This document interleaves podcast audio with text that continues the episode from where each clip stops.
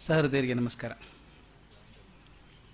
ಶರಣ ಸಂಗವ್ಯಸನ ಭುಜಗಾಭರಣ, ಅಮರ ಕಿರೀಟ ಮಂಡಿತ ಚರಣ, ಚಾರು ಚರಿತ್ರ ನಿರುಪಮ ಬಾಳ ಶಿಖಿನೇತ್ರ ಕರಣ ನಿರ್ಮಲ ಭಜಕ ರಘ ಸಂಹರಣ ದಂತಿ ಚಮೂರು ಚರ್ಮಾಂಬರನೆ, ಸಲಹುಗೆ ಭಕುತ ಜನರನು ಪಾರ್ವತಿ ರಮಣ. ಇವತ್ತು ಶಿವನ ಪ್ರಾರ್ಥನೆಯೊಂದಿಗೆ ಶುರು ಮಾಡೋಣ. ನಿನ್ನೆ ದಿವಸ ಕ್ಷೇತ್ರ ಕ್ಷೇತ್ರಜ್ಞ ಯೋಗದ ಬಗ್ಗೆ ಚಿಂತೆ ಮಾಡ್ತಾ? ಕ್ಷೇತ್ರ ಅಂದರೆ ಯಾವುದು? ಕ್ಷೇತ್ರಜ್ಞ ಅಂದರೆ ಯಾರು? ಕ್ಷೇತ್ರ ಮತ್ತು ಕ್ಷೇತ್ರಜ್ಞರ ಸಂಬಂಧ ಎಂಥದ್ದು? ಆ ಸಂಬಂಧ ನಮ್ಮ ಜ್ಞಾನದ ರೂಪ ಅನ್ನೋ ರೀತಿಯನ್ನು ಹೇಳೋದನ್ನು ನೋಡಿದ್ವಿ. ನಿನ್ನೆ ನೋಡ್ತಾ ಒಂದು ಪಟ್ಟಿ ಮಾಡ್ತಾ ಇದ್ವಿ ಕೊನೆಗೆ. ಈ ಕ್ಷೇತ್ರ ಅಂದರೆ ಎಲ್ಲೆಲ್ಲಿದೆ? ಅನ್ನೋದನ್ನು ಪಟ್ಟಿ ಮಾಡಿದಾಗ ಇಪ್ಪತ್ನಾಲ್ಕು ಕ್ಷೇತ್ರಗಳಲ್ಲಿದೆ ಅಂತ ಭಗವಂತ ಹೇಳ್ತಾನೆ. ಅದನ್ನು ಪಟ್ಟಿ ಮಾಡ್ತಾ ಪಂಚಮಹಾಭೂತಗಳು, ಅಹಂಕಾರ, ಬುದ್ಧಿ, ಅವ್ಯಕ್ತ, ಇಂದ್ರಿಯಗಳು, ಮನಸ್ಸು, ಪಂಚ ಇಂದ್ರಿಯ ಗೋಚರಗಳು ಇವೆಲ್ಲ ಸೇರಿ ಇಪ್ಪತ್ನಾಲ್ಕು ಸ್ಥಾನದಲ್ಲಿ ಕ್ಷೇತ್ರ ಅಂತ ಕರಿತೇನೆ ಅಂತ ಹೇಳ್ತಾನೆ. ಅದಷ್ಟೇ ಅಲ್ಲ, ಇಪ್ಪತ್ನಾಲ್ಕೇ ಆಗಿದ್ರೆ ಚೆನ್ನಾಗಿತ್ತು. ಆ ಇಪ್ಪತ್ನಾಲ್ಕು ಒಂದಕ್ಕೊಂದು ವಿಕಾರ ಆಗ್ತದೆ ಅಂತ ಹೇಳ್ತಾನೆ. ಬಹಳ ಚೆನ್ನಾಗಿರುವಂಥ ಮಾತಿದು. ವಿಕಾರ ಅಂದರೆ ಈಗ ತಮಾಷೆ ಆಯಿತು, ಬರಬೇಕಾದ್ರೆ ನನಗೀಗ. ನನಗೆ ಕುಮಾರವ್ಯಾಸ ಪದ್ಯ ಭಾರತದ್ದು ಸಾಕಷ್ಟು ಪದ್ಯ ಬಾಯಿಗೆ ಬರುತ್ತೆ. ಆದರೆ ತಲೆಯಲ್ಲಿ ತುಂಬ ಯೋಚನೆ ಇತ್ತು, ಈ ಮೈಕ್ ಧ್ವನಿ ಕೇಳಿಸ್ತಾ ಇತ್ತು. ನನಗೆ ಈಗ ಓದಿದ್ನಲ್ಲ, ಆ ಶ್ಲೋಕ ಬಾಯಿಗೆ ಬರಲಿಲ್ಲ. ತಕ್ಷಣ ರಾಮು ಮನೆಗೆ ಹೊಡ್ಬಿಟ್ಟು ಆ ಪುಸ್ತಕ ತಂದು ಕೊಟ್ರು ಮನೆಯಲ್ಲಿ ಸುಮ್ಮನೆ ಹೇಳ್ತಾ ಇರ್ತೀನಿ, ನಾನು ಬಾಯಿಗೆ ಬೇಕಾಗಿಲ್ಲ ಅದು. ಮನೆಯಲ್ಲಿ ನಾನು ನಾನು ಹೇಳೋದನ್ನು ಕೇಳಿ ಮನೆ ಮಂದಿಗೆಲ್ಲ ಬರ್ತಾ ಇದೆ ಶ್ಲೋಕ ಈಗ ಅದು ಅಂಥದ್ದು ನನಗೆ ಬರಲಿಲ್ಲ ಬಾಯಿಗೆ ಈಗ ನೋಡಿ ಇದು ವಿಕಾರ ಅಂತ ಹೇಳೋದು. ಮನಸ್ಸಲ್ಲಿ ಏನಾದರೂ ಒಂಚೂರು ಕಿರಿಕಿರಿ ಇದ್ರೆ, ಅಥವಾ ಹೊರಗಿನ ಸದ್ದೇನಾದರೂ ಕೇಳಿಸ್ತಾ ಇದ್ರೆ ಬರುವಂಥದ್ದು ಬರೋಲ್ಲ. ಇದು ವಿಕಾರ ಅಂತ. ಅವ್ರು ಹೇಳ್ತಾರೆ, ಇಪ್ಪತ್ನಾಲ್ಕು ಕ್ಷೇತ್ರಗಳು ಒಂದಕ್ಕೊಂದು ವಿಕಾರ ಮಾಡ್ತಾವೆ ಮತ್ತೊಂದರ ಮೇಲೆ. ತ ಗಮನಿಸಿರ್ಬೇಕು. ತಾವು ರೋಡಲ್ಲಿ ಹೋಗ್ತಿರ್ಬೇಕಾದ್ರೆ, ಮುಂದೆ ಒಂದು ಗಾರ್ಬೇಜ್ ವೆಹಿಕಲ್ ಹೋಗ್ತಿತ್ತು ಅಂತ ಇಟ್ಕೊಳ್ಳಿ. ಆ ವಾಸನೆಗೆ, ಓ ಮರ ಬೇಗ ಹೋದ್ರೆ ಸಾಕಪ್ಪ ದಾಟಿ ಮುಂದೆ ಹೋದ್ರೆ ಸಾಕು. ಅಂತ ಹೇಳಿ ಬೇರೆ ಆಲೋಚನೆ ಕೂಡ ಬರಲ್ಲ ಅವಾಗ. ಅಂದ್ರೆ ಒಂದು ವಿಕಾರ ಮನಸ್ಸಿನ ವಿಕಾರವನ್ನು ಮಾಡ್ತದೆ. ಮೂಗಿಗಾಗುವಂಥ ವಿಕಾರ ಮನಸ್ಸಿನ ವಿಕಾರ ಮಾಡ್ತದೆ. ಅಥವಾ ಮನಸ್ಸಿಗೆ ವಿಕಾರ ಆಗಿದ್ರೆ ತಾವು ಗಮನಿಸಿರ್ಬೇಕು, ಮನೆಯಲ್ಲಿ ಒಳ್ಳೆ ಅಡಿಗೆ ಮಾಡಿರ್ತಾರೆ, ಚೆನ್ನಾಗಿ ಅಡಿಗೆ ಮಾಡಿರ್ತಾರೆ. ನಿಮ್ಮ ಮನಸ್ಸಿಗೆ ಸೌಖ್ಯ ಇಲ್ಲ ಅವತ್ತೇನೋ. ಏನೋ ಬೇಜಾರಾಗ್ಬಿಟ್ಟಿದೆ. ಮನೆಗೆ ಬಂದು, ಇನ್ನೊಂದು ಸ್ವಲ್ಪ ಹಾಕ್ಸ್ಕೊಳ್ಳಿ. ಯಾಕೆ ಕಿರಿಕಿರಿ ಮಾಡ್ತೀಯ ನಾನು ನೀನು? ಹಾಕ್ಬೇಡ ಬೇಡ ನನಗೆ. ಸಾಮಾನ್ಯವಾಗಿ ಚೆನ್ನಾಗಿ ಊಟ ಮಾಡ್ತಿದ್ರಿ ನೀವು. ಅವತ್ತು ಮನಸ್ಸಲ್ಲದೆ ಇರೋದ್ರಿಂದ ನಾಲಿಗೆ ಕೂಟ ಕೆಟ್ಟು ಹೋಯ್ತು ಅಂತ. ಅಂದ್ರೆ ಒಂದು ವಿಕಾರ ಹೇಗೆ ಇನ್ನೊಂದು ವಿಕಾರಕ್ಕೆ ಅಣಿ ಮಾಡ್ತದೆ ಅನ್ನೋದನ್ನ. ಅದನ್ನ ನೆನೆಸ್ಕೊಂಡ್ರೆ ಗಾಬರಿ ಆಗಿಬಿಡುತ್ತೆ. ಇಪ್ಪತ್ನಾಲ್ಕು ಕ್ಷೇತ್ರಗಳಿದ್ದು ಒಂದಕ್ಕೆ ಇನ್ನೊಂದು ವಿಕಾರ ಪರಿಣಾಮ ಆಗ್ತಾ ಇದ್ರೆ ಅದಕ್ಕೆ ಅವ್ರು ಹೇಳೋದು, ಬರೀ ಇಪ್ಪತ್ನಾಲ್ಕು ಮಾತ್ರ ಅಲ್ಲ, ಒಂದರಿಂದ ಇನ್ನೊಂದಕ್ಕಾಗುವಂತಹ ವಿಕಾರಗಳು ಕೂಡ ನನ್ನ ಕ್ಷೇತ್ರದಲ್ಲಿ ಬರ್ತದೆ. ನಾನು ಮೊದಲು ಹೇಳಿದ್ನಲ್ಲ ನೀನೆ ಇನ್ನು ಯಾವುದ್ರಲ್ಲಿ ಬರೋಲ್ಲ ಅಂತ ಕೇಳ್ಬೇಕಷ್ಟೇನೆ. ಅಂದ್ರೆ ಪರಮಾತ್ಮನ ಕ್ಷೇತ್ರ ಎಲ್ಲ ಕಡೆಗೂ ಇದೆ, ಎಲ್ಲ ಕಡೆಗೂ ಸಮಾನವಾಗಿ ವ್ಯಾಪ್ತಿಯಾಗಿದೆ ಅಂತಾಯ್ತು. ಈಗ ಅರ್ಜುನಿಗೆ ಇನ್ನೊಂದು ಸಂಶಯ ಬಂತು. ಕ್ಷೇತ್ರದ ಬಗ್ಗೆ ಇಷ್ಟೊಂದು ಹೇಳಿದ್ಯಪ್ಪ ಒಪ್ಕೊಳ್ಳೋಣ. ಈ ಕ್ಷೇತ್ರಜ್ಞನ ಕೆಲಸ ಏನು? ಅವನು ನೋಡ್ತಾ ಇದ್ದಾನೆ. ಕ್ಷೇತ್ರ ಹೇಗಿದೆ? ಕ್ಷೇತ್ರ ನಿಯಂತ್ರಣ ಮಾಡುವಂಥವನು, ನಿಯಾಮಕ ಅವನು, ಕೂತ್ಕೊಂಡು ಕ್ಷೇತ್ರ ಹೇಗಿದೆ ನೋಡ್ತಾನೆ. ಅವನ ಗುಣಲಕ್ಷಣ ಹೇಳಿಲ್ಲಲ್ಲ ನೀನು? ಕ್ಷೇತ್ರದ್ದು ಹೇಳಿದೆ, ಕ್ಷೇತ್ರಜ್ಞನ ಗುಣಲಕ್ಷಣ ಹೇಳಿಲ್ಲ. ಅವನು ಗೊತ್ತು ಮಾಡ್ಕೊಳ್ಳೋದು ಹೇಗೆ? ಏನಾದರೆ ಕ್ಷೇತ್ರಜ್ಞ ನಮಗೆ ಸಿಗ್ತಾನೆ. ಅವನು ಹುಡ್ಕೋದು ಹೇಗೆ? ಅದನ್ನ ಹೇಳುವಂದಾಗ ಮತ್ತೊಂದು ಪಟ್ಟಿ ಮಾಡ್ತಾನೆ ಕೃಷ್ಣ. ಆ ಪಟ್ಟಿ ಸ್ವಲ್ಪ ಸಣ್ಣದಿದೆ ಪಟ್ಟಿ. ಇಪ್ಪತ್ತು ಜ್ಞಾನ ಸಾಧನೆಗಳನ್ನು ಹೇಳ್ತಾನೆ. ಇಪ್ಪತ್ನಾಲ್ಕಿಲ್ಲ ಈಗ. ಇಪ್ಪತ್ತು ಜ್ಞಾನ ಸಾಧನೆಗಳನ್ನು ಮಾಡಿ ಈ ನಿನ್ನ ಕಡೆಗಿದ್ದರೆ ಕ್ಷೇತ್ರಜ್ಞ ಕಾಣಿಸ್ತಾನೆ. ಎಷ್ಟು ಸುಲಭವಾದ ಹಾರಿ ಹೇಳಿಕೊಟ್ಟಿದ್ದಾನೆ ಅಂದರೆ, ಆ ಇಪ್ಪತ್ತು ನಿನ್ನ ಕಡೆಗಿದ್ದರೆ ಜ್ಞಾನ ಸಾಧನೆ ನಿನ್ನ ಕಡೆ ಆಗಿದ್ರೆ ಕ್ಷೇತ್ರಜ್ಞನ ದರ್ಶನ ನಿನಗೆ ಆಗ್ತದೆ ಅವು ಇಪ್ಪತ್ತು ಯಾವುವು ಅಂತ. ಅದರಲ್ಲಿ ಕೆಲವು ಸಕಾರಾತ್ಮಕವಾದಂಥವು ಕೆಲವಿದೆ, ನಕಾರಾತ್ಮಕವಾದಂಥವು ಕೆಲವಿದೆ. ಅಂದರೆ ಯಾವುದನ್ನು ಮಾಡಿದರೆ ಕ್ಷೇತ್ರಜ್ಞನ ದರ್ಶನ ಆಗ್ತದೆ ಅಂತ ಕೆಲವು ಹೇಳಿದರೆ, ಏನು ಮಾಡದೇ ಹೋದರೆ ದರ್ಶನ ಆಗ್ತದೆ ಅಂತ ಹೇಳುವಂಥದ್ದು ಕೆಲವು. ಏನು ಮಾಡಿದರೆ ದರ್ಶನ ಆಗ್ತದೆ ಅನ್ನುವಂಥದ್ದು ಸಕಾರಾತ್ಮಕವಾಗಿರುವಂಥದ್ದು, ಏನು ಮಾಡದೆ ಹೋದರೆ ಕ್ಷೇತ್ರಜ್ಞನ ಪರಿಚಯ ಆಗ್ತದೆ ಅನ್ನುವಂಥದ್ದು ನಕಾರಾತ್ಮಕವಾಗಿರುವಂಥದ್ದು. ಆ ಪಟ್ಟಿ ಕೆಲವು ಚೆನ್ನಾಗಿದೆ. ಹೇಳ್ತೇನೆ. ಇಪ್ಪತ್ತು ಗುಣಗಳಲ್ಲಿ ಮೊದಲೇದ್ದು ಅಮಾನಿತ್ವ ಅಂತ. ಅಮಾನಿತ್ವ ಅಂತ. ಈ ಅಮಾನಿತ್ವ ಅಂದರೆ ವಿನೀತವಾದಂಥ ಭಾವ. ಹುಲ್ಲಾಗು ಬೆಟ್ಟದಡಿ ಮನೆಗೆ ಮಲ್ಲಿಗೆಯಾಗು. ಈ ಹುಲ್ಲಾಗು ಬೆಟ್ಟದಡಿ ಸ್ವಲ್ಪ ತೊಂದರೆ ಮಾಡಿತ್ತು ನನಗೆ. ಎಲ್ಲೊಂದು ಕಡೆ ಹೇಳ್ತಾ ಇರಬೇಕಾದ್ರೆ, ಹುಲ್ಲಾಗು ಬೆಟ್ಟದಡಿ ಅಂತ ಹೇಳಿ, ಹುಲ್ಲಾಗು ಬೆಟ್ಟದಡಿ ಅಂದರೆ ಏನು ಅರ್ಥ ಹೇಳಿ? ಬೆಟ್ಟದಲ್ಲಿ ಹುಲ್ಲಿದೆ ಅಂತ ಅರ್ಥ ಆಯಿತು. ಅದು ಒಂದಾಯ್ತು. ದನಕರು ಹುಲ್ಲಾಯ್ತು ಅಂತ ಒಂದಾದ್ರೆ, ಮಹತ್ತಾದದ್ದನ್ನು ಕಂಡಾಗ ಬಾಗೋದನ್ನು ಕಲಿಯಪ್ಪ ನೀನು ಅಂತ. ಬೆಟ್ಟ ಅಂದ್ರೆ ದೊಡ್ಡದು, ವಿಶೇಷವಾದಂತಹದ್ದು. ದೊಡ್ಡದಾದಂಥ ವಸ್ತುವನ್ನು ಕಂಡಾಗ ಅದ್ರ ಮುಂದೆ ಹುಲ್ಲಾಗೋದನ್ನು ಕಲಿ. ಹುಲ್ಲಿನ ಗುಣ ಹುಲ್ಲಿನ ಗುಣ ಬಾಗೋದು. ನಮ್ಮ ಒಂದು ತಾವೋಯಿಸಮ್ ಅಂತ ಬರುತ್ತೆ. ಹೇಗೆ ನಮ್ಮ ಸೂಫಿಯಿಸಮ್ ಝೆನ್ ಇದೆಯೋ ಹಾಗೆ ತಾವೋಯಿಸಮ್ ಅಂತ ಪದ್ಧತಿ ಲಾವೋತ್ಸು ಅನ್ನುವಂಥವನು ಕಂಡು ಹಿಡಿದಂಥ ಪದ್ಧತಿ ಅದು. ಅವನು ಅದಕ್ಕೆ ಮೂಲಭೂತ ಮನುಷ್ಯ. ಅವನೊಂದು ಥೇರಿ ಹೇಳ್ತಾನೆ. ಅದ್ಭುತವಾದ ವಿಚಾರ ಹೇಳ್ತಾನೆ. ಹುಲ್ ಕಂಡು ನೆನಪಾದಾಗ ಬರುತ್ತೆ ನೆನಪಿ ಬರುತ್ತೆ ನನಗದು. ಅವನು ಹೇಳ್ತಾನೆ to be full means to be to be strong means to bend ಅಂತ. ಅರ್ಥ ಕಷ್ಟ ಅನಿಸುತ್ತೆ ಒಂದ್ಸಲ ಮೊದಲು ನೋಡಿದಾಗ. ಅವನು ಹೇಳ್ತಾನೆ to be full means to be empty and to be strong means to bend ಅಂತ. ಅದು ಹೇಗೆ ಅದು? To be full means to be empty full ಆಗಬೇಕಾದ್ರೆ ಖಾಲಿ ಯಾಕೆ ಆಗಬೇಕು? ಖಾಲಿ ಆಗದೆ ತುಂಬಲ್ಲ. ಒಬ್ಬ ವಿದ್ಯಾರ್ಥಿ ಗುರುಗಳ ಕಡೆಗೆ ಹೋದನಂತೆ. ಈ ಚೀನಾ ದೇಶದಲ್ಲಿ ಟೀ ಮಾಡೋ ಸೆರೆಮನಿ ಅಂತ ಇರುತ್ತೆ ಟೀ ಸೆರೆಮನಿ ಅಂತ. ಆ ಗುರು ಕಡೆ ಹೋಗಿ ಝೆನ್ ಗುರು ಕಡೆ ಹೋಗಿ ನನಗೆ ಜ್ಞಾನ ಬೋಧನೆ ಮಾಡಿ ಅಂತ ಹುಡುಗ ಹೇಳಿದಂತೆ ಆಯ್ತು ಮಗು, ಕೂತ್ಕೋ, ಟೀ ಕೊಡ್ತೇನೆ ಅಂದ್ರಂತೆ ಅವರು. ಅವನು ಸಾಸರು ಕಪ್ ಹಿಡ್ಕೊಂಡು ಕೂತಿದ್ದಾನೆ. ಇವ್ರ ಗುರುಗಳು ಟೀ ಹಾಕ್ತಾ ಇದ್ದಾರೆ. ಹಾಕುವಾಗ ಕಪ್ ನೋಡ್ತಾ ಇಲ್ಲ ಅವರು. ಆ ಹುಡುಗನ ಮುಖ ನೋಡ್ತಾ ಹಾಕ್ತಾ ಇದ್ದಾರೆ. ಆ ಕಪ್ ತುಂಬಿ ಸಾಸರಲ್ಲಿ ಬಿತ್ತು ಟೀ. ಇನ್ನು ಸ್ವಲ್ಪ ಆದರೆ ಟೀ ಸಾಸರ್ ತುಂಬಿ ಕೆಳಗಡೆ ಚೆಲ್ಲೋದು. ಆ ಹುಡುಗ, ಸ್ವಾಮಿ, ಕಪ್ಪು ಸಾಸರ್ ತುಂಬ ಹೋಗಿದೆ. ಇನ್ನು ಜಾಗ ಎಲ್ಲ ಹಾಕೋದಕ್ಕೆ ಅಂದ್ರಂತೆ. ಆ ಹುಡುಗ ಗುರುಗಳು ಹೇಳಿದ್ರಂತೆ, ನಾನು ಅದನ್ನೇ ನೋಡ್ತಾ ಇದ್ದೀನಿ ಕಣೋ, ಅಂದ್ರಂತೆ. ಏನು ಅಂದ್ರೆ ನಿನ್ನ ಮುಖ ನೋಡ್ತಾ ಇದ್ದೀನಿ ತುಂಬೋದಕ್ಕೆ ಜಾಗನೇ ಇಲ್ಲವಲ್ಲ ನಿನ್ನಲ್ಲಿ ಎಲ್ಲ ತುಂಬ್ಕೊಂಡು ಬಂದ್ಬಿಟ್ಟಿದ್ಯಾ? ಖಾಲಿ ಮಾಡ್ಕೊಂಡು ಬಾ, ತುಂಬ್ತೇನೆ, ಅಂದ್ರಂತೆ. ನನ್ನಲ್ಲಿ ತುಂಬಿಕೊಂಡಿದ್ರೆ ತುಂಬೋದಕ್ಕೆ ಅವಕಾಶ ಎಲ್ಲಿದೆ? ಅವನು ಹೇಳ್ತಾನೆ, ನೋಡಿ, ಪರ್ವತದ ಮೇಲೆ ಮಳೆ ಆದ್ರೆ, ಜೋರಾಗಿ ಮಳೆ ಪರ್ವತದ ಮೇಲೆ ಆದ್ರೆ, ನೀರು ಒಂದು ಹನಿ ನಿಂತ್ಕೊಳ್ಳಲ್ಲ ಪರ್ವತದ ಬೆಟ್ಟದ ಮೇಲೆ. ನೀರು ಬರೋದು ಮತ್ತೆ ಕೊಳ್ಳಕ್ಕೆ ಬರೋದು. ಕೊಳ್ಳ ಖಾಲಿ ಇದ್ರೆ ಅಲ್ಲಿ ಬರುತ್ತೆ. ಕೊಳ್ಳ ತುಂಬಿದ್ರೆ ನೇರ, ನೋಡಿದ್ವಲ್ಲ ಕೆರೆ ಕೋಡಿ ಹರಿತದೆ ಅಂತೀವಿ ಹಾಗೆ to be full means to be empty ನಾವು ಮನಸ್ಸನ್ನು ಖಾಲಿಯಾಗಿತ್ಕೊಂಡಷ್ಟು ಮಾತ್ರ ತುಂಬೋದಕ್ಕೆ ಸಾಧ್ಯ ಇದೆ ಅಂತ. And to be strong means to bend ನಾವು ಸಾಮಾನ್ಯ ಮನಸ್ಸಲ್ಲಿ ಇರೋದೇನು? ಗಟ್ಟಿಯಾಗಿರಬೇಕು ಅಂದರೆ, ಬಲಿಷ್ಠವಾಗಿರಬೇಕು ಅಂದರೆ ಹೀಗೆ ನಿಂತ್ಕೋಬೇಕು, ಬಿಗಿಯಾಗಿ ನಿಂತ್ಕೋಬೇಕು. ಬಗ್ಗೋದು ಅಶಕ್ತರ ಲಕ್ಷಣ ಅಂತ ಒಂದು ಕಲ್ಪನೆ ಇದೆ ನಮ್ಮಲ್ಲಿ. ಅವನು ಹೇಳ್ತಾನೆ, ಕಾಡಿನಲ್ಲಿ, ದೊಡ್ಡ ಕಾಡಿನಲ್ಲಿ ಒಂದು ಝಂಜಾವಾತ ಬಂತು ಅಂತ ಇಟ್ಕೊಳ್ಳಿ, ಬಿರುಗಾಳಿ ಬಂತು ಅಂತ ಇಟ್ಕೊಳ್ಳಿ. ಜೋರಾಗಿ ಬಿರುಗಾಳಿ. ಕ್ಯಾತ್ರಿನಾನೋ ರೀಟಾನೋ ಅಂತದ್ದು ಬಂತು ಒಂದು ಜೋರಾಗಿ ಬಿರುಗಾಳಿ ಬಂದರೆ ಏನಾಗತ್ತೆ ಹೇಳಿ? ದೊಡ್ಡ ದೊಡ್ಡ ಮರಗಳು. ಐವತ್ತು, ನೂರು, ನೂರೈವತ್ತು ವರ್ಷ ಬದುಕಿದಂತಹ ಮರಗಳು ಬೇರೆ ಸಮೇತ ಕಿತ್ತು ಬೀಳ್ತವೆ. ಆದರೆ ಹುಲ್ಲಿಗೆ ಏನಾಗುತ್ತೆ? ಒಂದು ಹುಲ್ಲು ಕಿತ್ತು ಬೀಳಲ್ಲ. ಅವ್ರು ಹೇಳ್ತಾನೆ, ಹುಲ್ಲು ಕಿತ್ತು ಬೀಳೋದು ಅಷ್ಟೇ ಅಲ್ಲ, ಹುಲ್ಲು ಸ್ವಚ್ಛ ಆಗ್ತದೆ ಅಂತ. ಮೇಲಿನ ಧೂಳು ಕೂಡ ಕೊಡುಕೊಂಡು ಸ್ವಚ್ಛ ಆಗ್ತದೆ ಅದು ಅಂತ. ಯಾಕಂದ್ರೆ ಹುಲ್ಲಿಗೆ ಬಗ್ಗೋಗಿ ಬರುತ್ತೆ ಅಂತ. ಈ ಮರಗಳು ಅಹಂಕಾರ ನಿಂತ್ಕೊಂಡು ನನಗೇನಾಗುತ್ತೆ ನಿಂತ್ಕೊಂಡಾಗ, ಅಹಂಕಾರ ಇದ್ರೆ ಬುಡು ಸಮೇತ ಕಿತ್ತು ಬೀಳ್ತೀಯಾ ಅಂತ. ಅದಕ್ಕೆ ಹೇಳ್ತಾರೆ to be strong means to be to bend ಅಂತ. ಈ ಹುಲ್ಲಿನ ಗುಣ ಅಂತ ಹೇಳಿದೆ, ನಾನು ಹುಲ್ಲಾಗುವ ಬೆಟ್ಟದಡಿ ಅಂತ ಹೇಳಿದೆ. ಒಬ್ರು ಜಗಳಕ್ಕೆ ಬಂದ್ಬಿಟ್ಟು ನನ್ನ ಹತ್ರ, ಹಂಗೆಲ್ಲ ಹೇಳಕ್ ಹೋಗ್ಬೇಡಿ ಸರ್, ಚೆನ್ನಾಗಿರಲ್ಲ ಅದು. ಹುಲ್ಲು ಅಂದ್ರೆ ಹುಲ್ಲು ಸರ್ ಅದು. ನನಗೆ ಬೇಡವಾ? ಅದು ಒಂದು ಸ್ಥೂಲವಾದಂಥ ಅರ್ಥ. ಇಲ್ಲಿ ಎಷ್ಟು ಚೆನ್ನಾಗಿದೆ ನೋಡಿ, ವಿನೀತ ಭಾವ ಅಂತಂದ್ರೆ, ದೊಡ್ಡದನ್ನು ಕಂಡಾಗ, ಮಹತ್ತಾದದನ್ನು ಕಂಡಾಗ ಒಪ್ಪಿಕೊಳ್ಳುವಂಥ ಮನಸ್ಸು, ವಿನಯ ಭಾವ ನಮ್ಮಲ್ಲಿರಬೇಕು ಅಂತ. ಎರಡನೇದು ಅದಂಭಿತ್ವ ಅಂತ. ಅದಂಭಿತ್ವ ಅಂತ. ಅದಂಭಿತ್ವ ಅಂದ್ರೆ ಆಡಂಬರ. ಕೆಲವ್ರಿಗಿರುತ್ತೆ, ಮಾಡೋದು ಸ್ವಲ್ಪ, ಸದ್ದು ತುಂಬ ಜಾಸ್ತಿ. ನಾನು ಸಾಮಾನ್ಯ ತಮಾಷೆ ಮಾಡ್ತಿರ್ತೀನಿ, ನಮ್ಮ ಆಟೋ ಇದ್ದ ಹಾಗೆ ಅಂತ. ಹೋಗೋ ತಾಸಿಗೆ ಇಪ್ಪತ್ತು ಕಿಲೋಮೀಟ್ರು, ಹತ್ತು ಕಿಲೋಮೀಟರ್ ಕೆಲ್ಸೋಡ್ ಸಪ್ಲೈ ಮಾಡ್ತಾ ಇರುತ್ತೆ ಅದು. ಅಡಂಬಿತ್ವ ಕೆಲವರಿಗೆ ಇರುತ್ತೆ ಸಣ್ಣ ಕೆಲಸ ಮಾಡಿದ್ರು ಜೋರಾಗಿ ಸದ್ದು ಮಾಡಿ, ಕೆಲಸ ಮಾಡಿದೆ ಮಾಡಿದೆ ಅಂತ ಹೇಳ್ಕೊಳ್ಳೋದು. ಶ್ರೀರಾಮಕೃಷ್ಣರು ಅದೇ ಹೇಳ್ತಾರೆ ಶ್ರೀರಾಮಕೃಷ್ಣ ಹತ್ರ ಒಬ್ಬನು ಹೋಗ್ಬಿಟ್ಟು ಐದುನೂರು ರೂಪಾಯಿ ದಾನ ಕೊಡ್ತೇನೆ ಅಂತ ಹೋದ್ನಂತೆ. ಅವ್ರು ನನಗೆ ಬೇಡ ಅಂದರು. ದುಡ್ಡು ಬೇಡ ನನಗೆ.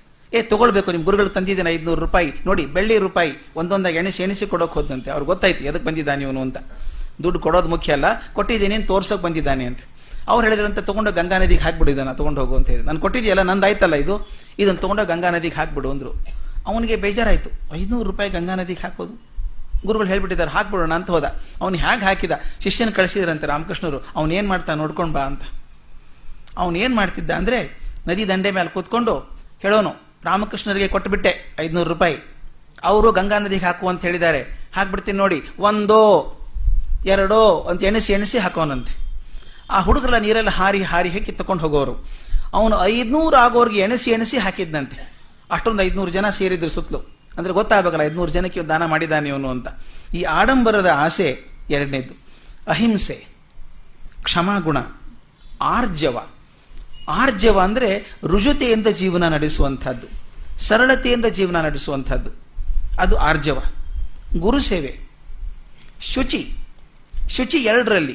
ಕಾಯಶುದ್ಧಿ, ಮನಶುದ್ಧಿ. ಎರಡೂ ಇರಬೇಕು. ಕಾಯಶುದ್ಧಿ, ಮನಶುದ್ಧಿ ಇರಬೇಕು. ಸ್ಥಿರಚಿತ್ತತೆ. ಅನ್ವೇವರಿಂಗ್ ಮೈಂಡ್ ಫರ್ಮ್ ಮೈಂಡ್ ಗಟ್ಟಿಯಾದ ಮನಸ್ಸು ಇರಬೇಕು. ಆತ್ಮ ಸಂಯಮ. ಆತ್ಮ ಸಂಯಮ, ಅದು ಬಹುದೊಡ್ಡ ಗುಣ ಅಂತ ಶ್ರೀಕೃಷ್ಣ ಹೇಳ್ತಾನೆ, ಮುಂದೆ ಬರ್ತದೆ. ಮುಂದೆ ಇಂದ್ರಿಯ ತೃಪ್ತಿಯ ವಸ್ತುಗಳಲ್ಲಿ ವೈರಾಗ್ಯ. ಆತ್ಮ ಸಂಯಮ ಅಂತ ಹೇಳಿದ ಇಂದ್ರಿಯಗಳ ನಿಗ್ರಹ ಮಾಡ್ಕೊಳ್ಳೋಕೆ ಹೇಳಿದ. ಇನ್ನು ಮುಂದೆ ಇಂದ್ರಿಯ ತೃಪ್ತಿಯ ವಸ್ತುಗಳಲ್ಲಿ ಕೂಡ ವೈರಾಗ್ಯ ಇರಬೇಕು. ನಂತರ ಮೂರ್ ಹನ್ನೊಂದನೇದು, ಅಹಂಕಾರವಿಲ್ಲದೆ ಇರುವಂಥದ್ದು. ಹನ್ನೆರಡು, ಜನ್ಮ, ಸಾವು, ಮುಪ್ಪು, ರೋಗ ಇವುಗಳಲ್ಲಿರುವಂತಹ ಕೆಡಕನ್ನು ಗ್ರಹಿಸುವುದು. ಇದು ಯಾಕೆ ಬೇಕು ಹೇಳಿ? ಕೆಡಕನ್ನು ಗ್ರಹಿಸುವಂಥದ್ದು ಯಾಕೆ? ಅವ್ರು ಹೇಳ್ತಾರೆ, ಮನುಷ್ಯ ಹುಟ್ಟಿದಾಗ ತಾನು ಚಿರಂಜೀವಿ ಅಂತ ಭಾವನೆ ಇರುತ್ತೆ. ನಾನು ಹೀಗೆ ಇರ್ತೀನಿ, ಯಾವಾಗಲೂ ಹೀಗೆ ಇರ್ತೀನಿ ಅಂತ. ಅವನಿಗೆ ಸ್ವಲ್ಪ ಗೊತ್ತಾಗಬೇಕು.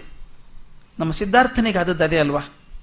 ಸಿದ್ಧಾರ್ಥನಿಗೆ ಇಪ್ಪತ್ತೊಂಬತ್ತು ವರ್ಷ ತಂದೆ ಎಷ್ಟು ಸುಖವಾಗಿ ಬೆಳೆಸಿಬಿಟ್ಟ ಅಂತಂದರೆ ಕಷ್ಟದ ಒಂದು ಕೊಂಕು ಕೂಡ ಕಾಣಿಸಿದ ಹಾಗೆ ಬೆಳೆಸಿದ.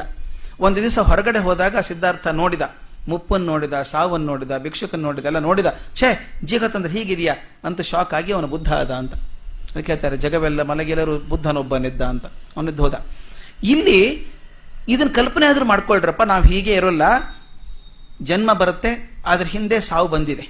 ಶಂಕರಾಚಾರ್ಯ ಹೇಳಿದರು, ನಾವು ಹುಟ್ಟಿದ ಕ್ಷಣದಿಂದ ಸಾವು ನನ್ನ ಕಾಲು ಹಿಡ್ಕೊಂಡಿದೆ ಅಂತ.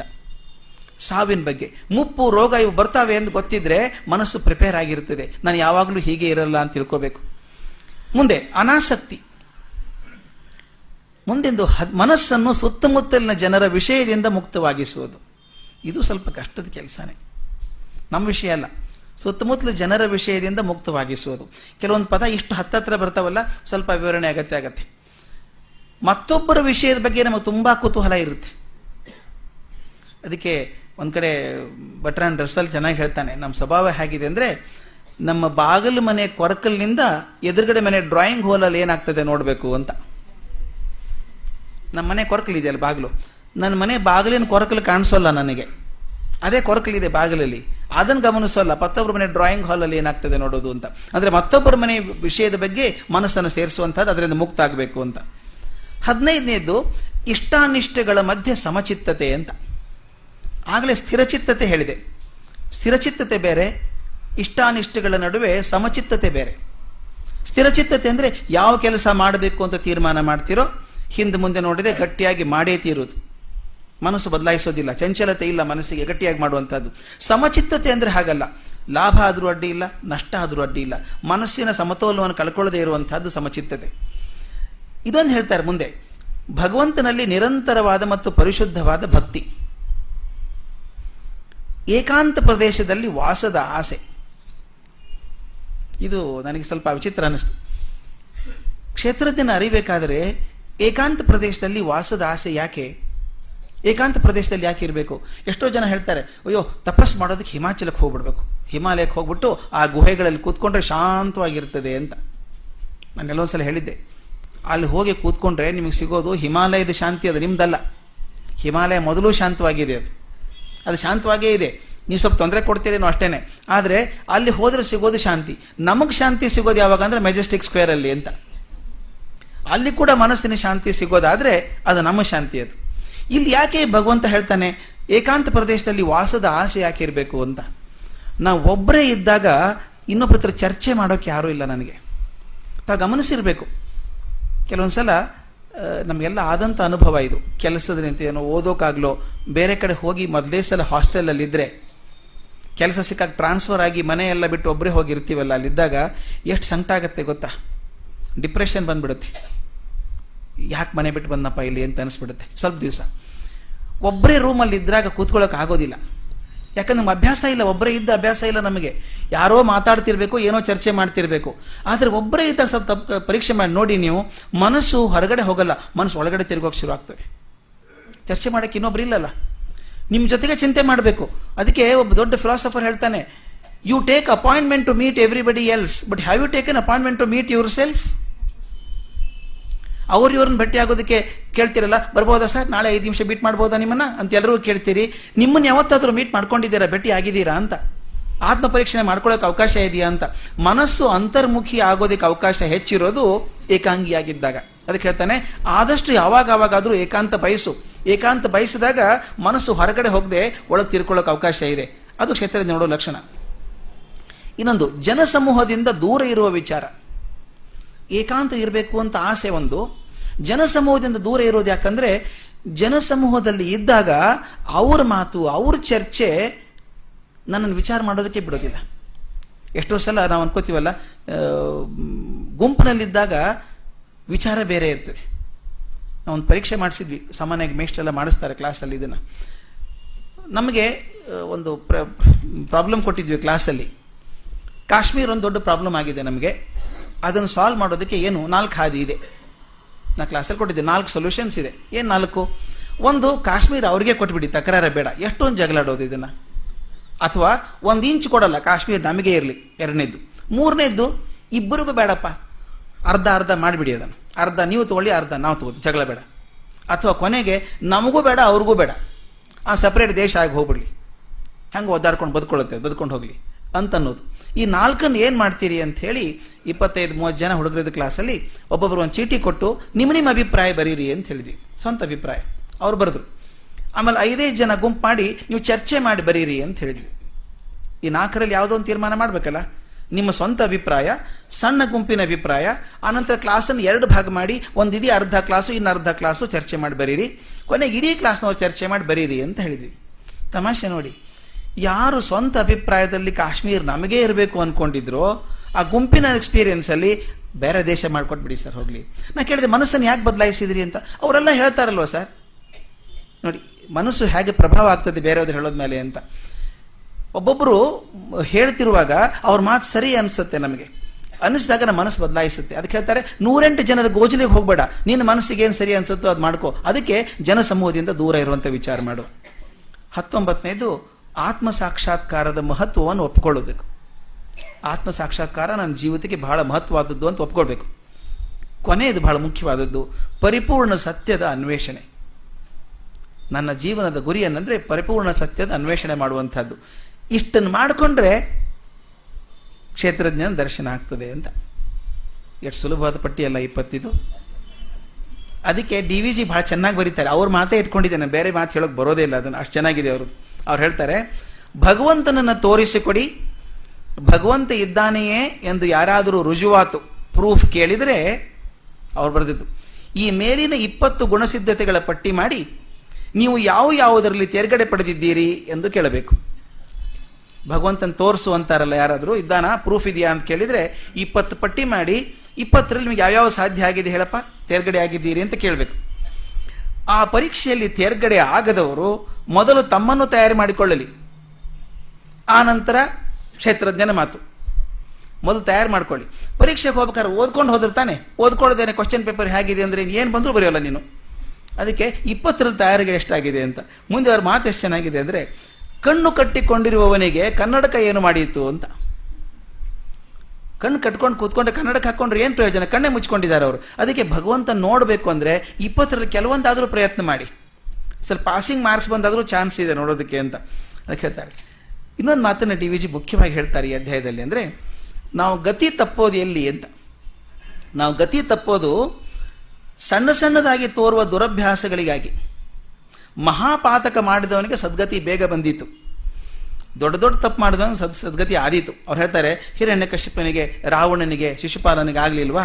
ಬೇಗ ಬಂದ್ಬಿಡುತ್ತೆ ಅವರಿಗೆ.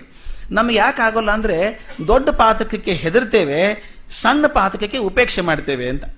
ಸಣ್ಣ ನಡೀತದೆ, ಅದೇನು ದೊಡ್ಡದಿಲ್ಲ ಅಂತ ಹೇಳಿ. ಅವ್ರು ಹೇಳುದು, ಸಣ್ಣ ಸುಳ್ಳುಗಳನ್ನು ಸುಲಭವಾಗಿ ಹೇಳಿಬಿಡುತ್ತೇವೆ. ಯಾಕಂದ್ರೆ ಇದರಿಂದ ಯಾರಿಗೂ ನಷ್ಟವಿಲ್ಲ ಎಂದು ನಮ್ಮ ಭ್ರಮೆ. ಸಣ್ಣ ಸುಳ್ಳು ಯಾರಿಗೇನು ತೊಂದರೆ ಆಗೋದಿದೆ? ನಾ ಸುಳ್ಳು ಹೇಳಿದೆ ಏನು ತೊಂದರೆ ಆಗ್ತದೆ ಅಂತ. ಅದಕ್ಕೆ ಹೇಳ್ತಾರೆ ಅವರು ಈ ಕುಟಿಲಗಳು, ವಕ್ರಗಳು ನಮ್ಮ ಜೀವನವನ್ನು ಸೊಟ್ಟು ಮಾಡುತ್ತವೆ. ಚೆನ್ನಾಗಿದೆ. ಈ ಸಣ್ಣ ಸಣ್ಣದು ಅಭ್ಯಾಸ ಆಗಿಬಿಡುತ್ತೆ. ಒಂದ್ಸಲ ಎಲ್ಲೋ ಹೇಳಿದ್ದೇನೋ ಗೊತ್ತಿಲ್ಲ. ಮಹಾ ಪ್ರಪಂಚದೊಬ್ಬ ಚೀಟ್. ಬಹಳ ದೊಡ್ಡ ಚೀಟ್ ಅವನು. ಗ್ರೀಕ್ ದೇಶದವನು. ಇಲ್ಲಿ ಬಂದು ಇಲ್ಲೇ ಸಿಕ್ಕಾಕೊಂಡ, ಇಂಡಿಯಾದಲ್ಲೇ ಸಿಕ್ಕಾಕೊಂಡ ಅವನು. ಅವನಿಗೆ ದೊಡ್ಡ ಕಾದಂಬರಿ ಬರೀತಿದ್ದಾನೆ, ಜೈಲಲ್ಲಿ ಇದ್ಕೊಂಡು. ಆ ಕಾದಂಬರಿಗೆ ಐದು ಮಿಲಿಯನ್ ಡಾಲರ್ ಕೊಟ್ಟಿದ್ದಾರೆ ಸಿನಿಮಾ ಮಾಡ್ತೀವಿ ಅಂತ. ಅವ್ನು ಹಿಂಗೆ ಸಿಗತ್ತೆ ಅಂತ ಗೊತ್ತಿದ್ರೆ ಕಳ್ತನೇ ಮಾಡ್ತಿರ್ಲಿಲ್ಲೇನೋ ಅವನು. ಅವನ ಬಗ್ಗೆ ಒಂದ್ಸಲ ಹೇಳಿದ್ದೆ ಅನ್ಸುತ್ತೆ. ಅವನು ಹೇಳ್ತಾನೆ ನೀನು ದೊಡ್ಡ ಕಳ್ತನ ಮಾಡಿದೆಯಲ್ಲ ಇಂಟರ್ನ್ಯಾಷನಲ್ ಕ್ರೂಕ್ ಆದ್ಯಲ್ಲ ನೀನು, ಯಾಕೆ ಆದೆ? ಅಂತ ಕೇಳಿದ್ರೆ ಬ್ಲೇಮ್ ಇಟ್ ಮೈ ಮದರ್ ಅಂದ ಅವನು ನಮ್ಮ ತಾಯಿನ ಬ್ಲೇಮ್ ಮಾಡಬೇಕು ಅಂತ. ಯಾಕಂದ್ರೆ ಅವ್ನು ಬಡವ ಮೊದಲು. ತಾಯಿಗೆ ಪಾಪ ಎಲ್ಲೋ ಕೆಲಸ ಮಾಡ್ಕೊಂಡಿರೋದು. ಹೊಟ್ಟೆ ಹಸ್ತೋಗಿದೆ ಹುಡುಗನಿಗೆ. ಒಂದು ಬೇಕರಿಯಲ್ಲಿ ಕೆಲಸ ಮಾಡೋನು. ಸಣ್ಣ ಬೇಕರಿಯಲ್ಲಿ ಕೆಲಸ ಮಾಡೋನು. ಅವನಿಗೆ ಕಷ್ಟ ಹುಡುಗನಿಗೆ. ಹೊಟ್ಟೆ ಹಸಿದು ಕಂಗಾಲಾದಾಗ ಆ ಶೋಕೇಸಲ್ಲಿ ಒಳ್ಳೆ ತಿಂಡಿ ಇಟ್ಟಿದ್ದಾರೆ. ತಿನ್ನೋಕ್ಕಾಗಲ್ಲ ಅದು ನೋಡ್ತಾ ನೆಲ ಒರೆಸ್ಬೇಕು ಅವನು. ಅವನೇನು ಮಾಡಿದ ಅಂದರೆ ಹಸು ತಡ್ಕೊಳ್ಳಾರ್ದೆ ಈ ಬಲಗೈ ಹೆಬ್ಬೆರಳು ಉಗುರು ಬಿಟ್ಟಿದ್ದಂತೆ. ಉಗುರು ಬೆಳೆಸ್ಬಿಟ್ಟು ಆ ಸ್ಕ್ರೂ ಡ್ರೈವರ್ ಥರ ಯೂಸ್ ಮಾಡಿ ಆ ಪಟ್ಟಿ ಹಾಕಿ ಕುಡಿಸಿರ್ತಾರಲ್ಲ, ಆ ಸ್ಕ್ರೂ ಬಿಚ್ಕೊಳಕ್ಕೆ ಕಲ್ತ್ಕೊಂಡ. ಹಸಿವು ಏನು ಮಾಡಿಸುತ್ತೆ ಅಂತ ಅದನ್ನು? ಹಸಿವು ಏನು ಮಾಡುತ್ತೆ ಹೊಟ್ಟೆಯಲ್ಲಿನ ಹಸಿವು, ಮನಸ್ಸಿನಲ್ಲಿಯ ಮಮತೆ. ಗುಟ್ಟು ಕೀಲುಗಳಿಹುವು ಸೃಷ್ಟಿಯಂತ್ರದಲ್ಲಿ. ಕಟ್ಟಿಪವು ಕೋಟೆಗಳ, ಕೀಳಿಪವು ತಾರೆಗಳ, ಸೊಟ್ಟಾಗಿಪವು ನಿನ್ನ ಮಂಕುತಿಮ್ಮ ಅಂತ. ಹೊಟ್ಟೆಯಲ್ಲಿನ ಹಸಿವು ಮನಸ್ಸಿನಲ್ಲಿ ಮಮತೆ ಏನಾದರೂ ಮಾಡಿಸ್ಬಿಡುತ್ತೆ ಅಂತ. ಹಸಿವೇನು ಮಾಡಿಸ್ತು ಅಂದ್ರೆ ಅವನಿಗೆ ಬುದ್ಧಿ ಕಲಿಸ್ಬಿಟ್ಟಿದೆ ಅದನ್ನ ಹೇಗೆ ಬಿಚ್ಕೋಬೇಕು ಅಂತ. ಸಾಯಂಕಾಲ ಹೋಗೋದಕ್ಕೆ ಅದನ್ನ ಬಿಚ್ಕೊಂಡು ಅವನು ಯಜಮಾನ ಒಳಗೆ ಹೋದಾಗ ಆ ಗ್ಲಾಸ್ ತಕ್ಕೊಂಡು ಎರಡು ಕೇಕ್ ಜೇಬಲ್ಲಿ ಹಾಕ್ಕೊಂಡು ಮನೆಗೆ ಹೋದ. ಮನೆಗೆ ಹೋಗಿ ಅಮ್ಮಗೆ ಹೇಳಿದಂತೆ ಎರಡು ಕೇಕ್ ತಂದಿದೆ ನೋಡು ಅಂತ. ಹೌದಾ, ಚೆನ್ನಾಗಿದೆಯಲ್ಲೋ, ನಾಳೆ ಇನ್ನೊಂದು ತೊಗೊಂಬಾರೋ. ಹಾಗೆ ಪಾಪ ಕಳ್ತನ ಮಾಡು ಅಂತ ಹೇಳಿಲ್ಲ. ಇವನು ತೊ ಕೊಂಡ್ಕೊಂಬಂದಿದ್ದಾನೆ ಅಂತ ಅನ್ಕೊಂಡ್ಲೋ ಏನೋ ಗೊತ್ತಿಲ್ಲ, ಆಕೆ ಯಜಮಾನ ಕೊಟ್ಟ ಅನ್ಕೊಂಡಿರ್ಬೇಕು. ಮರುದಿವಸ ಇವನು ಎರಡು ತೊಗೊಂಡು ಹೋದ ಮೂರು ತೊಗೊಂಡು ಹೋದ ಯಜಮಾನ್ರಿಗೆ ಗೊತ್ತಾಗಲಿಲ್ಲ. ಎಷ್ಟು ಕೇರ್ಫುಲ್ ತೆಗಿತಿದ್ದ ಅಂದ್ರೆ ಅಷ್ಟು ಚೆನ್ನಾಗಿ ತೆಗಿತಿದ್ದ, ಎಕ್ಸ್ಪರ್ಟ್ ಆಗಿಬಿಟ್ಟ ಅವನು. ಅವನಂದ ದಿನ ಕೇಕ್ ಅಂತ ಎಷ್ಟಂತ ತಿನ್ನೋದು? ದಿನ ಕೇಕೇ ತಿನ್ಬೇಕಾ? ಅದು ಬೇಡ ಅಂಥೇಳಿ ಒಂದು ಹೇರ್ ಪಿನ್ನಿಂದ ಆ ಯಜಮಾನಂದು ಆ ದುಡ್ಡಿಡೋ ತಿಜೋರಿ ಇದೆಯಲ್ಲ, ಅದನ್ನು ತೆಗೆಯೋದು ಹೇಗೆ ಅಂತ ಕಲ್ಕೊಂಡ್ಬಿಟ್ಟ. ದುಡ್ಡೇ ಬಂದರೆ ಏನಾದರೂ ತಿನ್ಬೋದಲ್ಲ. ಅದನ್ನು ಶುರು ಮಾಡಿದವನು ಒಂದ್ಸಲ ಸಿಕ್ಕಾಕೊಂಡ. ಯಜಮಾನ ಹೊಡಿಯೋಕೆ ಹೋದ, ತಪ್ಸ್ಕೊಂಡು ಓಡೋದ. ಪೊಲೀಸ್ ಕಂಪ್ಲೇಂಟ್ ಆಯಿತು. ಪೊಲೀಸರು ಸಿಕ್ಬಾರ್ದು ಅಂತ ಮೇಕಪ್ ಮಾಡ್ಕೊಳ್ಳೋಕೆ ಶುರು ಮಾಡಿದ. ಈ ಕೆಮಫ್ಲೇಜ್ ಅಂತೀವಲ್ಲ, ಅವನ ಬದಲಾವಣೆ. ಎಷ್ಟು ಚೆನ್ನಾಗಿ ಮೇಕಪ್ ಮಾಡ್ಕೋತಿದ್ದ ಅಂದರೆ ಅವನು, ಮುಂದೆ ಹೋಗಿ ನಿಂತ್ಕೊಂಡ್ರು ಕಾಣ್ದು ಗೊತ್ತಾಗಲ್ಲ, ಅಷ್ಟು ಚೆನ್ನಾಗಿ ಮಾಡ್ಕೊಳ್ಳೋನು. ಅವನೆಲ್ಲ ಮಾಡಿಕೊಂಡು ಪ್ರಸಿದ್ಧ ಆಗಿ ಆಗಿ ಬೇಕ್ರಿ ಬಿಟ್ಟ, ಬೇಕ್ರಿ ಸಣ್ಣ ಕ್ಷೇತ್ರ ಅದು ಬಿಟ್ಟ, ದೊಡ್ಡ ಕ್ಷೇತ್ರಕ್ಕೆ ಹೋದ. ಭಾರಿ ದೊಡ್ಡ ಕುರುಕಾಗಿ ಏನು ಕೋಟ್ಯಾಂತರ ರೂಪಾಯಿ ವ್ಯವಹಾರ ಮಾಡಿ ಸಿಕ್ಕಾಕೊಂಡ ಕಡೆಗೆ ಈಗ ಜೈಲಲ್ಲಿ ಇದ್ದಾನೆ. ಅವನು ಹೇಳ್ತಾನೆ, ಅವತ್ತಿನ ದಿವಸ ನಾನು ಕೇಕ್ ತೊಗೊಂಡು ಹೋದಾಗ ಅಮ್ಮ ಕೆನ್ನೆಗೆ ಹೊಡೆದು ಮಾಡಬಾರ್ದಾಗಿತ್ತು ನೀನು ಅಂತ ಅಂದಿದ್ರೆ ನಾನು ಈ ಮಟ್ಟಕ್ಕೆ ಬರ್ತಿರ್ಲಿಲ್ಲ ಅಂತ. ಅದಕ್ಕೆ ಡಿ ವಿ ಜಿ ಭಾಳ ಚೆನ್ನಾಗಿ ಹೇಳ್ತಾರೆ. ಸಣ್ಣ ಸಣ್ಣ ಸುಳ್ಳುಗಳನ್ನು, ಸಣ್ಣ ಸಣ್ಣ ತಪ್ಪುಗಳನ್ನು ಸುಲಭವಾಗಿ ಮಾಡಿಬಿಡ್ತೀವಲ್ಲ, ಇದು ಮಾಡೋದ್ರಿಂದ ನಮ್ಮ ಜೀವನಕ್ಕೆ ಒಂದು ವಕ್ರತೆ ಬರ್ತದೆ. ಆ ವಕ್ರ ಒಂದು ಎಕ್ಸಾಂಪಲ್ ಕೊಡ್ತಾರೆ, ಬಹಳ ಚೆನ್ನಾಗಿರುವಂಥದ್ದು. ನಮ್ಮ ಜೀವನ ಒಂದು ತಂತಿಯ ಹಾಗೆ, ಒಂದು ಕಾಗದದ ಹಾಗೆ ಅಂತ. ಎಷ್ಟು ಅದ್ಭುತವಾದಂಥ ಉದಾಹರಣೆ ಇದು. ನಮ್ಮ ಜೀವನ ಒಂದು ಕಾಗದ ಅಂತ ಇಟ್ಕೊಂಡ್ರೆ, ಅಥವಾ ತಂತಿ ಇಟ್ಕೊಂಡ್ರೆ, ಒಂದ್ಸಲ ಮಡಚಿಬಿಡಿ ಇದನ್ನ. ಮಡಚಿ ಹಿಂಗೆ ಗೀರ್ ಹಾಕ್ಬಿಡಿ. ಮುಂದೆ ಏನಾದರೂ ಸರಿಯಾಗಲ್ಲ ಅದು. ಒಂದ್ಸಲ ಗೆರೆ ಹಾಕ್ಬಿಟ್ಟು ತಂತಿ ಮಣಿಸಿ ನೋಡಿ, ಮತ್ತೊಂದ್ಸಲ ನೀವು ಎಷ್ಟೇ ಸೀದಾ ಮಾಡಿದರೂ ಕೂಡ ಅಲ್ಲೊಂಚೂರು ವಕ್ರ ಕಾಣಿಸೆ ಕಾಣಿಸುತ್ತೆ. ಅದಕ್ಕೆ ಹೇಳ್ತಾರೆ, ನಮ್ಮ ಜೀವನ ತಂತಿಯ ಹಾಗೆ ಅಥವಾ ಕಾಗದದ ಹಾಗೆ. ಒಂದು ಸಲ ಅದನ್ನು ಮಡಚಿದ್ರೂ ನಮ್ಮ ವಕ್ರ ಗುಣದಿಂದ ಅದನ್ನು ಸುಕ್ಕು ತೆಗೆಯೋಕೆ ಆಗೋದಿಲ್ಲ. ಸುಕ್ಕು ತೆಗೆಯೋಕೆ ಆಗೋದಿಲ್ಲ. ಅದಕ್ಕೆ ಹೇಳ್ತಾರೆ ಪರಮಾತ್ಮನ ದರ್ಶನ ಬೇಕೆನ್ನುವವರು ಮೊದಲು ಜೀವದ ಸೊಟ್ಟುಗಳನ್ನು, ಸುಕ್ಕುಗಳನ್ನು ಸರಿ ಮಾಡಿಕೊಳ್ಳಬೇಕು. ಇವೆಲ್ಲ ಬಹುಕಾಲದ್ದು. ಬೇಗ ಆಗುವಂಥದ್ದಲ್ಲ ಒಂದೇ ಸಲ ಆಗುವಂಥಲ್ಲ ಬಹಳ ಕಾಲ ಬೇಕು.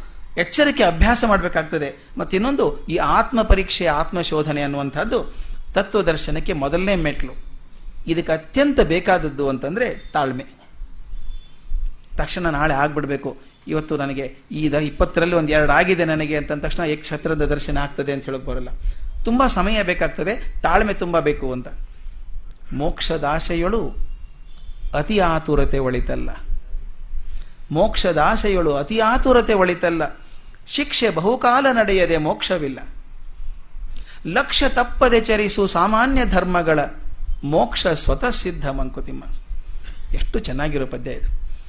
ಮೋಕ್ಷ ಬೇಕು ಮೋಕ್ಷ ಬೇಕು ಅಂತ ಹಾತೊರೆದ್ರೆ ಮರುದಿನ ಸಿಕ್ಕೋಲ್ಲ. ಅದು ತಾಳ್ಮೆ ಬೇಕು. ತಾಳ್ಮೆಕ್ಕಿಂತ ಏನು ಮಾಡಬೇಕು ಅಂತ ಹೇಳ್ತಾರೆ. ಮೋಕ್ಷದ ಆಸೆಯೊಳು ಅತಿ ಆತುರತೆ ಒಳಿತಲ್ಲ. ಅತಿ ಆತರ ಒಳ್ಳೆಯದಲ್ಲ ಸಿಗಬೇಕು ಅಂತ ಹೇಳಿ. ಮತ್ತೆ ಆತುರತೆ ಪಟ್ಟರು ಸಿಗೋ ವಸ್ತುನೂ ಅಲ್ಲ ಅದು. ಶಿಕ್ಷೆ ಬಹುಕಾಲ ನಡೆಯದೆ ಮೋಕ್ಷವಿಲ್ಲ. ಶಿಕ್ಷೆ ಅಂದರೆ ಶಿಕ್ಷಣ. ಮನಸ್ಸಿಗೆ ತರಬೇತಿ. ಈ ಸುಕ್ಕುಗಳನ್ನು ತೆಗಿಬೇಕಾದ್ರೆ ತರಬೇತಿ ಬೇಕಲ್ವಾ? ಒಂದೊಂದ್ಸಲ ನೋಡ್ತೀವಿ. ಈ ಬಟ್ಟೆನ ಅಲ್ಟರ್ ಮಾಡಿಸಿದ್ರೆ, ಸಾಮಾನ್ಯ ನಮ್ಮ ಜೆಂಟ್ಸಿಗೆಲ್ಲ ಪ್ಯಾಂಟ್ ಅಲ್ಟರ್ ಮಾಡಿದ್ರೆ ಗೊತ್ತಾಗಿರುತ್ತೆ. ಅಲ್ಟರ್ ಮಾಡಿದಾಗ ಮೊದಲೇ ಒಂದು ಗೆರೆ ಬಿದ್ದಿರುತ್ತೆ. ಅದು ಹೋಗಿಸ್ಬೇಕು ಅಂದ್ರೆ ಎಷ್ಟು ಕಷ್ಟ ಗೊತ್ತಾ? ನೀರು ಹಾಕಿ, ಚಿಮ್ಕಿ ಚಿಮ್ಕಿ ಹಾಟ್ ಐರನ್ ತೊಗೊಂಡು ಪ್ರೆಸ್ ಮಾಡಿ ಮಾಡಿ, ಮಾಡಿದ ಕೂಡ ಒಂದು ಬಿಳೆಗೆರೆ ಕಾಣಿಸ್ತಾ ಇರುತ್ತೆ ಅದು. ಒಂದು ಹದಿನೈದು, ಇಪ್ಪತ್ತು ಸಲ ಮಾಡಿದ್ರೆ ಸ್ವಲ್ಪ ಸರಿ ಹೋಗ್ಬೋದೇನೋ. ಆದರೂ ಕೇರ್ಫುಲ್ ಆಗಿ ನೋಡಿದ್ರೆ ಒಂದು ಗೆರೆ ಕಾಣುತ್ತೆ ಅದು.